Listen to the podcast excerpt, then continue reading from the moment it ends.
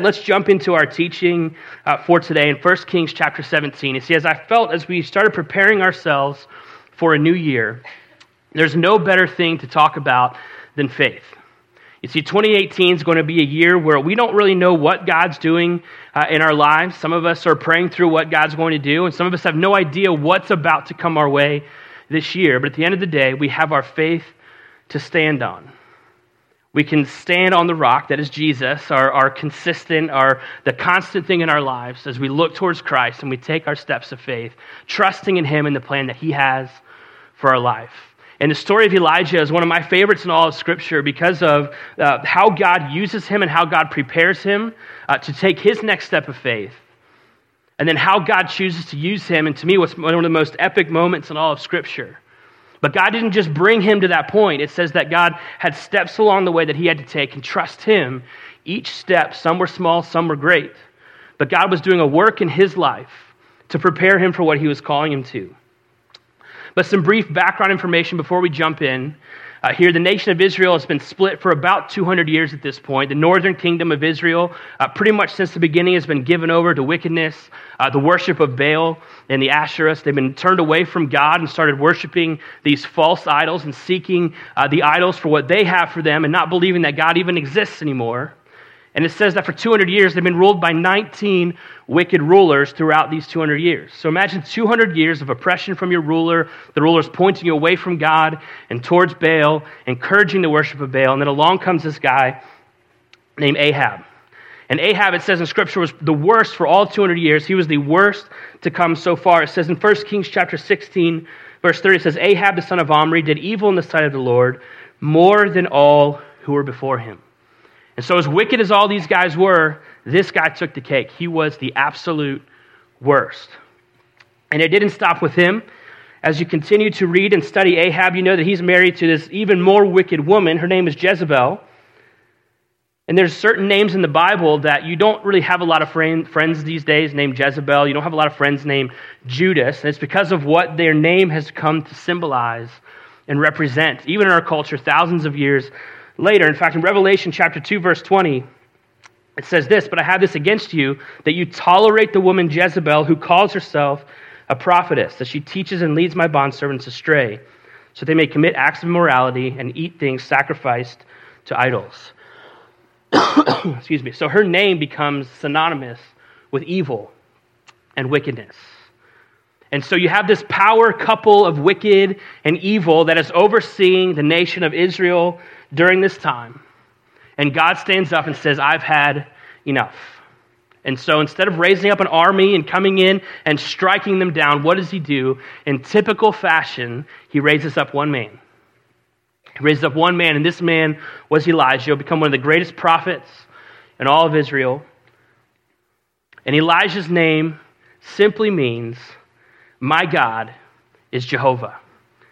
From the very being of who he is, God goes straight to the core of the problem with Israel. They're worshiping these false gods, and he sends, My God is Jehovah, to kind of send a message to the king and to the people of Israel during this time. he trusts Elijah to step out in faith, to stand before a king that could really strike him down at any point, and through faith say, God has a message for you. And then God begins this work in Elijah's life to prepare him for this next step. And as we head into 2018, I believe it's going to be a great year where a lot of us will be tested in our faith. And we'll be able to point back to this story of Elijah and see how God worked with him every step along the way.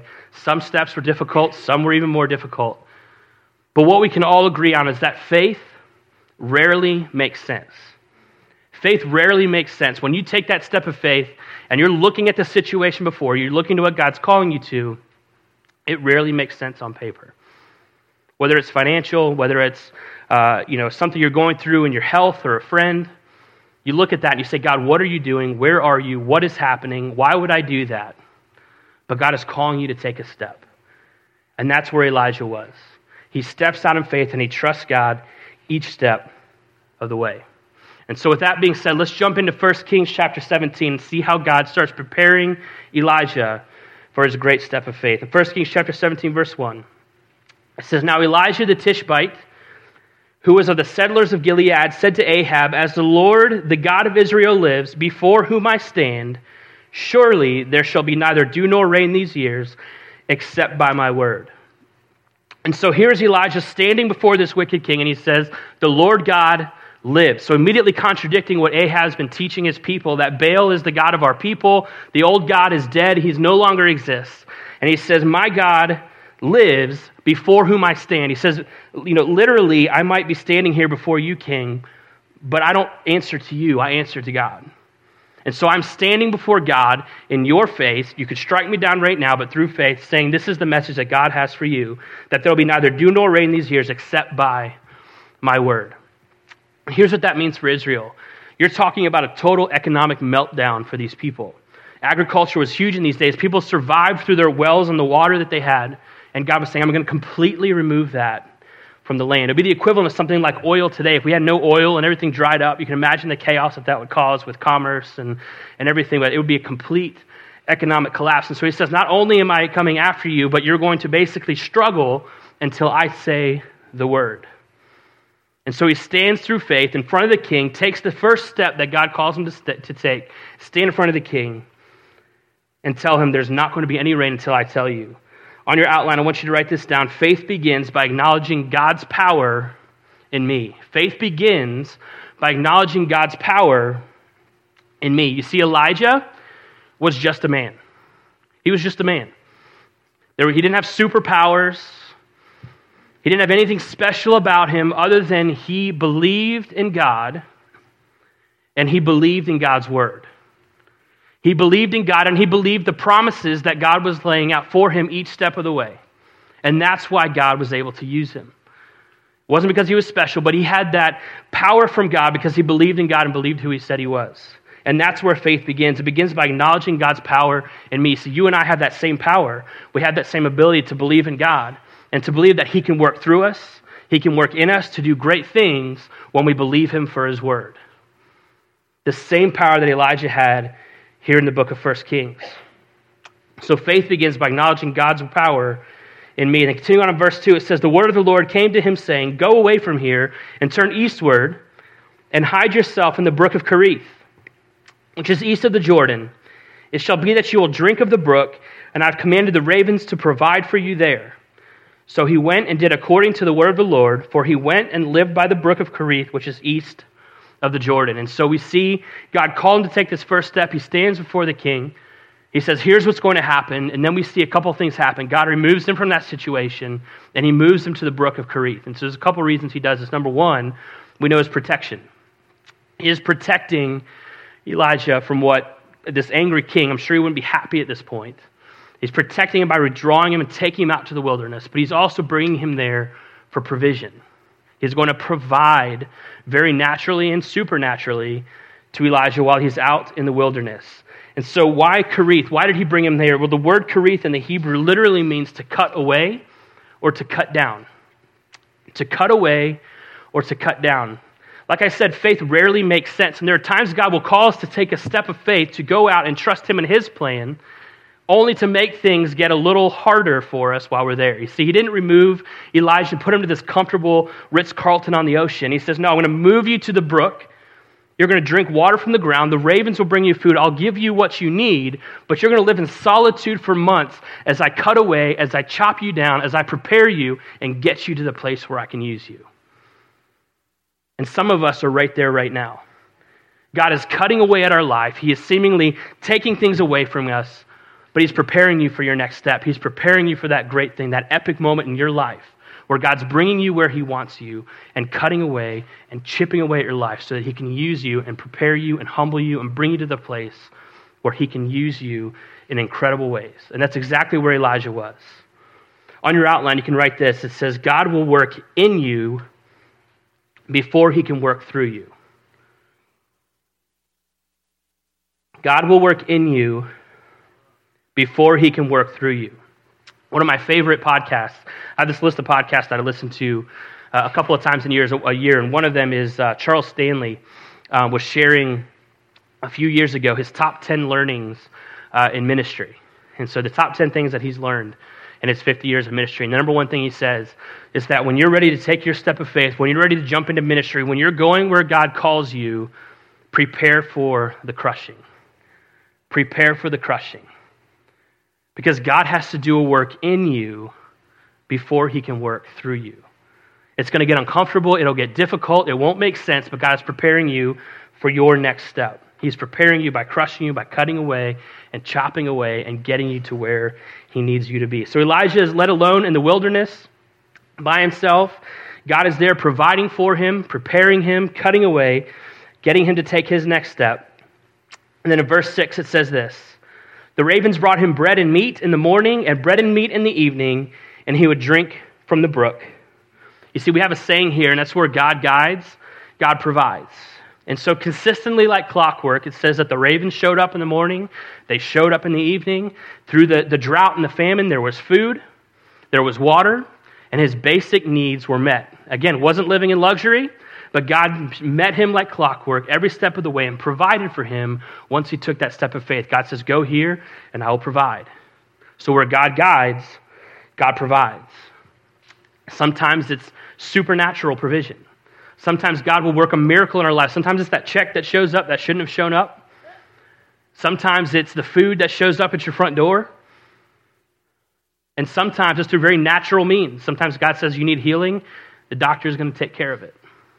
But God ultimately has a plan. He can use natural, He can use supernatural, but He is at work in our lives each step of the way. In verse 7, it continues on. It says, And it happened after a while, underlined, the brook dried up because there was no rain in the land. And then underword the word then. Underline the word then. The word of the Lord came to him, saying, Arise, go to Zarephath, which belongs to Sidon, and stay there. Behold, I have commanded a widow to provide for you. And so the brook dries up, and it says, Then the word of the Lord came to him. And so a couple of things we note there is that sometimes God will remove the blessing in order to get us to take our next step. You see, the other side of where God guides, God provides is sometimes that God will remove the blessing in order to move us a certain direction. We become so dependent on the thing that God's given us, on our, on our job, on our, our family, on this great stuff that we have, that God says, I've got to remove that from your life before I can move you in the direction I want you to go. And so he says, the brook dried up. And it didn't say that Elijah started to panic. It didn't say that he started making plans on his own behalf. It says that then the Lord of the word came to him, and he said, Go to Zarephath. And that's what he did. You see, many of us, again, we get in that situation where you're taking a step of faith. God, I'm going to trust you. There's a blessing there, there's provision there. And then all of a sudden that provision dries up. God, why did you bring me here? And we start to panic. We start making plans. We start trying to do our own things. But we need to wait upon the Lord. Elijah waits upon the Lord. It says, then the word of the Lord came to him. It didn't come first. He didn't say, go, and then the brook dried up. The brook dried up, and then he said, go. So we have to wait upon the Lord, wait upon Him, wait upon His plan and His step. You see on your outline, it says this faith is total dependence on God's plan for my life. Faith is total dependence on God's plan for my life. Even when it doesn't make sense, even when the provision is gone, you've taken a step and things get more difficult. It is completely depending that He has you there for a reason. See, God needs to remove the blessing to move us forward. I said at the beginning of, of the teaching, we're going to talk a little bit about the building. And I've been in this process for six years. How many guys have been here for all six years? We want to walk through this process of, uh, of the building. I know there's been a, quite a few of us that have been there. And it started about six years ago. Um, we were praying through, you know, the church is growing. What is our next step? What do we do? And uh, we had this land, this seven acres that was just to the south of us. And so we were praying and we'd really love to buy this land. And for a couple years, we were praying for that and trying to see what we could do. We talked to the people that owned it, and they wanted $3.2, $3.3 million for it, uh, way more than we wanted to spend. So we just kept praying, we kept talking. And then one day our phone rings, and they say, Hey, we're ready to dump the land, $700,000, and it's yours. And we're like, Done. Sure, we'll take it. And so this was a time, a season as a church we were walking through where I won't say that we were flush with cash or anything, but we took a step and said, God, you know, we believe we've been praying for, you've provided. We're going to take a step of faith and trust you. And so we bought the land. A few months later, through a generous donation to the church, we were able to completely pay off that land. And so God showed up each step of the way. It didn't make total sense at the time to take that step, but we believe God brought us there for a reason. And so we took a step, and God showed up. We took another step, and God showed up. And for six years now, since 2011, we've been through this process of rezoning the property. If you guys have ever worked with Palm Beach County, you know that it can be a little difficult. Uh, but six years is a, a little unheard of, uh, even, as, even by Palm Beach County uh, standards. Um, but we, you know, we, we faced some things. We worked with people. We tried to take steps. There was persecution along the way. But finally, we kept taking steps saying, God, we know that you have a great plan for this church. We're going to trust you and your plan for this church. We're going to keep stepping and keep trusting. And God has shown up each step of the way. You see, along the way, uh, let me be honest with you, there have been times where uh, we have looked at the situation and said, God, uh, are you in this or not? Do you, are, do you want us to go a different direction? Are we supposed to do this or are we supposed to step back? And, and do something else. We started looking at other property. We started looking at, you know, is multi-site an option? We started looking at, um, you know, do we move the campus? All these different things we started praying through. But God showed up each step of the way and said, look, I gave you the land. I gave you the land. Take a step. Trust me, and I will show up. And that's what it keeps coming back to. Every time we start praying through God, what is it you're trying to do? He points us back to that step that he had us take. And he reminds us, You took a step, I showed up, I will be there each step of the way. And because of your generosity, we've told you that we need to raise $2 million before we can break ground. We've raised, let me get this number right, $508,000, so a quarter of the way there because of your generosity and your faith and trusting and taking that step of faith with us. And I thank you uh, from the bottom of my heart. You can definitely clap for that, for sure. But obviously, we still have steps to go. But what I'll share with you is, as Pastor Dan shared a few weeks ago, we were going to submit for our building permits. And a couple of weeks ago, I got a, an email from our, our, contractor, and it had the, the application. Everything was submitted a few weeks ago uh, to begin the process of filing for our building applications. And, um, and so we're in that process, which should take a few months, should take a few months. Um, but we're praying through, taking a step of faith. We know what we need in order to break ground. We know that it's not there yet. We know on paper it doesn't make sense. But we've examined every option. We prayed for six years for God to, you know, quite frankly, provide a way out if this isn't the way He wants us to go, but He keeps moving us forward. And I believe that God has a great plan for this church. I believe that you guys are a part of that plan for this church. I think a lot of us can get super comfortable where we're at, but like Elijah, he says, No, I'm going to send you out into the wilderness, and it's going to get real uncomfortable. But that's where I want you so I can use you. So for some of us, it means, you know, changing services for a while. For some of us, it means actually having to talk to people about Jesus and invite them to church and getting uncomfortable. But God has a great plan for this church. He has a great plan for you. And each step that you take is a step towards dependence and trusting Him and His plan for your life. And we are taking a step as a church, believing that God is going to show up as He has every step of the way. He will show up again this time. And we're excited to take that step. We're scared. We're nervous, but we truly believe that God gave us the land, that He's calling us to take this step, and we're excited about the future of this church and what God's going to do through this church. And so Elijah wasn't comfortable. He was wrestling with what's going on, trying to figure it out, but God's still there, still providing for him, and says, Go, take this step. I want you to take your next step, leave this place, and head to Zarephath. So in verse 10 it says, So he arose and went to Zarephath, and when he came to the gate of the city, behold, a widow was there gathering sticks. God shall provide through a widow and there she was. And he called to her and said, Please, get me a little water in a jar. Remember, there wasn't a whole lot of water in the land at this time. He says, get, Grab me some water that I may drink. And as she was going to get it, he called to her and said, Please, bring me a piece of bread in your hand. So not only does he say, I want to drink, but I need you to give me some food, if you don't mind. And then verse 12 says, But she said, As the Lord your God lives, I have no bread, only a handful of flour in the bowl and a little oil in the jar. And behold, I'm gathering these few sticks that I may go and prepare for me and my son that we may eat and die. And so God says to Elijah, I want you to rise, go to Zarephath. A widow will provide for you. You're taken care of. He gets there and says, Grab me some water. I can do that. Make me some cake. I'm literally about to make the last of it before we die. It's all I have. And so you can imagine Elijah at this point is like, God, you said you'll provide through this widow. I show up, and now she's like, Oh, I'm about to die because I don't have any more food. And so you start going through those questions of God, why did you bring me here? Why are you using this widow? You provided through the ravens. Where are the ravens now? Why use this woman? And it's because God was not only doing a great work in Elijah's life, but through Elijah was about to do a great work in the life of this widow. You see, the widow was poor. We see her out gathering sticks. It was difficult for a woman to hold a job, a single woman especially, to hold a job at this point, trusting her son to really support the family. But God says, I'm going to humble you, Elijah, to go and take help from the widow, and I'm going to prepare the widow who does not believe in me. Notice she says, The Lord, your God, to take a step of faith and trust me when I say I will show up. So God brings Elijah to Zarephath. The word Zarephath on your outline there, it literally means the refinery.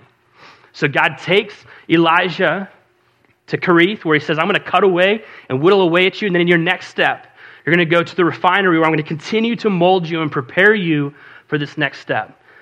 He doesn't immediately throw them in there. He says, You know what? There's going to be steps along the way where each step I'm going to do a work in your life and prepare you for what I have for you next.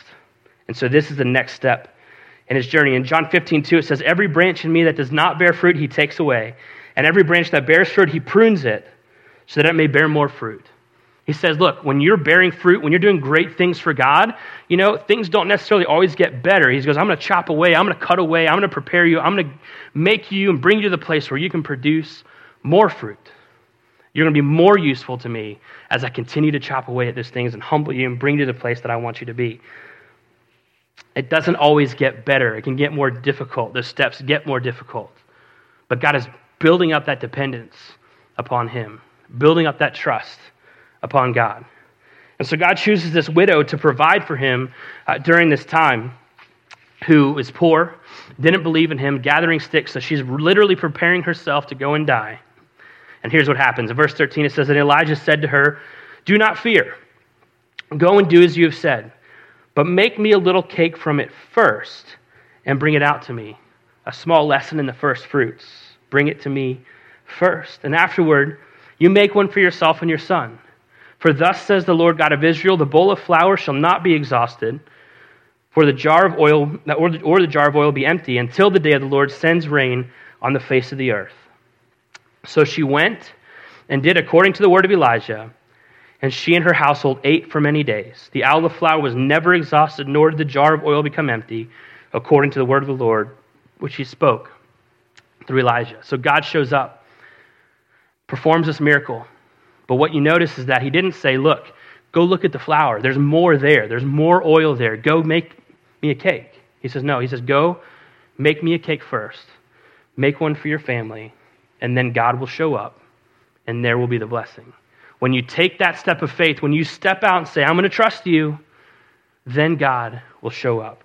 On your outline, faith takes place one step at a time. Faith takes place one step at a time. You see, for Elijah, God, should have said, here, God could have said, here's the entire plan. Okay, you're going to go here, you're going to go here. Here's how I'm going to show up here. Here's how I'm going to provide for you here. And then over here, we're going to do this. And this, this is going to be this great moment here. And then this is going to happen in your life. But he knows he couldn't handle that. He'd be overwhelmed. He says, one step at a time. I want you to go to Kerith. I want you to go to Zarephath. I want you to go talk to the king. One step at a time. And then through the widow, he said, I could have just provided all the oil and all the flour I wanted. But he said, each time she makes it, each time she goes back, there'll be just enough. Just enough for you to make more for you and your family, to provide for Elijah, to take care of him. You're going to use that up. You're going to trust me that I'm going to show up, and then I'm going to show up again. Then you're going to use that, and then I'm going to show up again. Because I promise at my word that I will show up and I will meet your need. And he does, each step along the way. Faith takes place one step at a time. There's a couple of things we learn from the widow here. Number one is that Elijah allowed her to feed him. Elijah allowed her to feed him. You can imagine how humbling it probably was for Elijah, this man, this prophet, to show up and meet a widow who had nothing and say, I want you to feed me. It'd be incredibly humbling for a guy to do that at this point. But we also know that the widow took a step of faith, who had nothing, didn't even believe in this God and took a step of faith and said, I'll do what you said because you say your God will show up. And she does it. And sure enough, he shows up. So on your outline, I put two questions there. Something for you to think about in your life and your faith. Number one, am I prohibiting others from being God's blessing to me? Am I prohibiting others from being God's blessing to me? See, God has provided you with gifts. God has provided some of you financially. God has provided some of you with the ability to, uh, you know, whatever it is that you do. God has brought you there for a reason. And we're to use our gifts to uh, build each other up. But what that means is uh, when you need prayer, you need to ask. When you need, you have to ask. Are you allowing other people to be a blessing in your life? And for a lot of us, our barriers and our walls go up, our pride goes up, and we say, you know what, I'm good. I can make it alone. I don't need your help. But we're withholding the blessing from that person to be able to speak into your life, to be able to do what God has prepared them to do to speak into your life. And so, am I stopping other people and prohibiting others from being a blessing to me? There was a time about, uh, I don't know, nine years ago or so, um, where we had just gotten married. Um, I was working at a local school, wasn't making a whole lot of money. My wife was unemployed at the time. And uh, we had missed uh, an FP&L payment. And uh, if you know FP&L well, they don't they, they, kind of frown upon that type of thing. And so for a couple of months, I was able to keep us like one month behind. Um, but we, so we'd pay that month, previous month, but we'd still be a month behind kind of thing. So we did that for like four or five months or so. Before I get home, there's like a pink notice on our door that says, hey, we're going to show up on this date and just cut your power unless you make it up. And we owed like, I don't know, $600 or something like that. And I had, that was more money than I can imagine. And uh, so I'm like, well, I don't know what we're going to do. I don't have 600 bucks. I don't know people that have 600 bucks that can help me at this immediate time. And uh, I get a phone call from uh, Chris Gepner. who used to be a youth pastor here. Some of you guys remember Chris, tall, bald guy, planted a church up in uh, Vermont. Um, but he called me up and said, "Look, the church wants to step in and help." And uh, my immediate answer was, "You know, no, I'll figure it out. I'll figure it out." Um, I, I couldn't figure it out, but my pride was getting in the way of somebody wanting to reach in and, and bless me, for, from Jesus showing up through somebody else and saying, Look, we want to help you meet this need. It's what we do.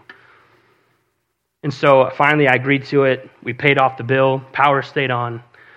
But it took some humility and some humbling on me to allow somebody else to bless me. See, for some of us, we love blessing others, but you don't want to be on the receiving end of that blessing. But imagine what you're doing to the other people who want to bless you. God wants to do a work in their life by blessing you. So, am I prohibiting others from being a blessing to me? The widow was able to bless Elijah because he dropped his pride and allowed her to provide for him. And then, number two, am I allowing God to use me as a blessing to others? Am I allowing God to use me as a blessing to others? God wants to use you to speak into other people's lives. God has prepared you for a work in other people's lives. Are you allowing Him to work in your life to bless others? So we see Him trusting her, she trusts Him, and we see God show up in the midst of it all. So Elijah makes a promise, says, The bowl will never be empty. The oil will be there. The flour will be there. On your outline, I want you to write this faith often takes sacrifice, but leads to God's blessing. Faith often takes sacrifice, but leads to God's blessing. Hebrews 13, 16 says, And do not neglect doing good and sharing, for with such sacrifices, God is pleased. You see, we always tend to give out of our surplus. I've got enough now, so I'll give. But God says, I love sacrificial giving. I love giving when it doesn't make sense. I love blessing when it doesn't make sense. When we say, God, I'm going to trust you, I'm going to step out and give because it's what you're calling me to do, even when it doesn't make sense. It's much like the widow's mite. If you've heard that story in the New Testament where it says God's at the temple and he sees all these rich people dumping off their buckets of money and paying their tithes and giving it to the temple, and God's pleased with that. But then this widow shows up with what's next to nothing compared to what to these other guys are giving, and she sacrificially gives, and he says, Surely her gift is greater than the rest of these, because she gave out a sacrifice. She didn't know where her next meal was coming from. This was all the money she had, but she gave because God had called her to do that. And she steps out and trusts, and God says, That is what it's all about. We give out of sacrifice. This widow sacrificed for Elijah, and God showed up and the blessing was on the back end. Faith often takes sacrifice, but leads to God's blessing. In verse 17, now it came about these things that the son of the woman, the mistress of the house, became sick, and his sickness was so severe that there was no breath in him, so her son dies. So she said to Elijah, What do I have to do with you, O man of God? You have come to bring my iniquity to remembrance and to put my son to death. So God is doing this great thing in the midst of Elijah, this great thing in this woman. And then you can imagine what's going through Elijah's mind when her son dies. he's like, God, what are you doing? He goes, You show up, you bring me here, you're doing this work, and the circumstances get harder. Now she's saying, Oh, you man of God, you, you brought my sin up. You know, we don't know what the sin is, but he's, it's caused my son to die, and it's all your fault. So, all that work that we have done to bring us to this point is nothing because you allowed her son to die. And so he starts questioning the circumstances God, why would you allow this to happen? And so, after being blamed for his son's death, in verse 19, he says, He said to her, Give me your son. Then he took him from her bosom and carried him up to the upper room where he was living and laid him on his own bed. And underline this He called to the Lord and said, O Lord my God, have you brought this calamity to the widow with whom I am staying by causing her son to die? And then in the first recorded time in history this ever happened, it said God shows up miraculously. And we see Elijah raise this boy from death to life. The first time we ever see this in Scripture. It says, Then he stretched himself upon the child three times. Underline the words three times. And he called to the Lord and said, O Lord my God, I pray you, let this child's life return to him. The Lord heard the voice of Elijah, and the life of the child returned to him, and he revived. Elijah took the child and brought him down from the upper room into the house which he gave him to his mother. And Elijah said, See, your son is alive. And so God was using this as a step of God, you know, Elijah, or God, you really trust me. And so Elijah's taking this step. He doesn't know what's going on, but he says three times, he stretches over this boy and says, God, bring him back to life. He didn't pray once and didn't come back to life and say, well, I guess it's God's will that it's not supposed to happen. It says, no, he went back again. God still didn't show up. And so what did he do? He went back a third time and said, God, bring this boy back to life. And God brings the boy back to life. So, three times he goes to him in prayer. And this happened not because of Elijah's superpower. It happens because he truly believed God and that God was at work and that he had a plan and that he was going to trust him at his word. That's all it took. And he says, Bring this boy back to life. And God answered his prayer. So, on your outline, I want you to write, My faith is revealed by my persistence. My faith is revealed by my persistence. In Matthew chapter 7, verses 7 and 8, Pastor Dan taught on this in May. Great teaching if you want to go online and capture it and listen to it. But here's what it says It says, Ask and it will be given to you, seek and you will find, knock and it will be open to you. For everyone who asks receives, he who seeks finds, and him who knocks it will be opened. But when we read that, what we don't understand is that those verbs, ask, seek, knock, are progressive verbs in the Greek. This doesn't mean ask once and seek once and knock once but consistently keep coming back. When God has called you to take a step, He's saying, I want you to keep coming back. I want you to keep asking because I will show up. But I want to see how much your faith has grown and how persistent you will be in coming and asking and coming and knocking and seeking after me and my plan for your life. It is a constant thing to be seeking after God's plan for your life. It is not a one time ask. It says three times Elijah goes back to God and says, Bring this boy back to life before God shows up and brings him back to life. On your outline, to increase my faith, I must pray and seek continually. To increase my faith, I must pray and seek continually. It's not giving up at the first sign of anxiety, the first sign of calamity, where God doesn't show up immediately. God's timing is perfect. He's preparing you for a time. He says, I will bless you. He will bless you in His timing. It is continually seeking, praying, and knocking and following Him in His plan for your life. And then it all wraps up in verse 24. It says this Then the woman said to Elijah, Now I know that you are a man of God, and that the word of the Lord in your mouth is truth. And so, from this situation, from this step of faith that he takes, we see God show up. We see this widow's life changed when she says, I know your God is truth. I see you standing in faith and believing your God to show up. And your God shows up. Unlike the God I worship and the God I serve, your God showed up. Your God provided. Your God blessed. Did something my God could not. I know the word in your mouth is truth. I know your God is God. And on your outline, that last one there is My faith will increase the faith of others. My faith will increase the faith of others. When you step out in faith and you trust God, people are watching. When it doesn't make sense and you take a step of faith, you know people are watching. They're sharing their opinion. This is why you shouldn't do that. This is why you shouldn't go there. This is why it doesn't make sense. But when you know God has called you to take that step of faith, and you take that step of faith, God will show up and God will meet you there. And when God meets you there and people are watching, because of your faith, their faith is increased. And so trust God and His plan. Take the step. Trust God is you're going to show up in that situation where God has called you. And when you take that step of faith, it's going to increase the faith of others around you. Some of you guys here today are in that moment of being cut away and being refined, and it's not a fun place to be. But before we get to the mountaintop, God's got to bring you through the valley. God's got to do a work in you before He can do a work through you. But God has a great plan for you on the other side. As God works through you, you look to the blessing, you look to the promise, you look to how God's going to sustain you, how God's providing for you. You're still here today because God is not through with you yet. He has a great plan for your life. Continually seek after Him, pray continually for Him and His will, and God will bring you through side by side each step of the way. God is preparing you for something great, something you can't even imagine right now, but He has got a great plan for your life. And next week, we're going to take a look at Elijah and what God was preparing him for in this epic moment on Mount Carmel where he faces off against the prophets of Baal.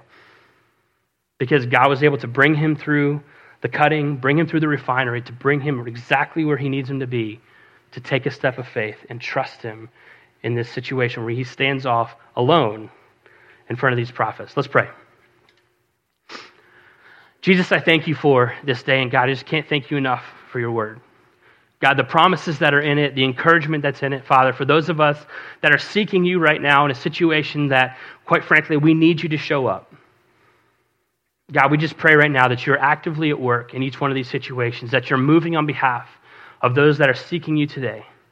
For those that are seeking a miracle, Father, we're just praying that you'll show up and meet that need, Father. For those that have taken a step of faith and are waiting for you to show up, God, we're just praying that you'll continually speak that promise into their life, Father.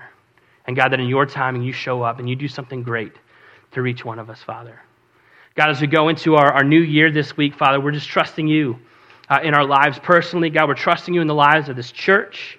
As we step out in faith, God, we want our faith to increase the faith of those around, faith of those around us, God. As we step out in faith, people are watching. God, when you show up, all we can point back to is you. God, how you brought us here, how you called us to take a step, how we took a step, trusted you, and God, you showed up. And so, Jesus, right now, I pray that you go before us this week, Father, that you can keep working in our lives, keep bringing us to the place, keep molding us and refining us to be the people that you've called us to be. Father, that lives will be changed for all of eternity because of the work that you're doing in us and through us, God. Jesus, we love you so much. And It's because of you that we're here today, Father. We love you. And it's in your name we pray. Amen.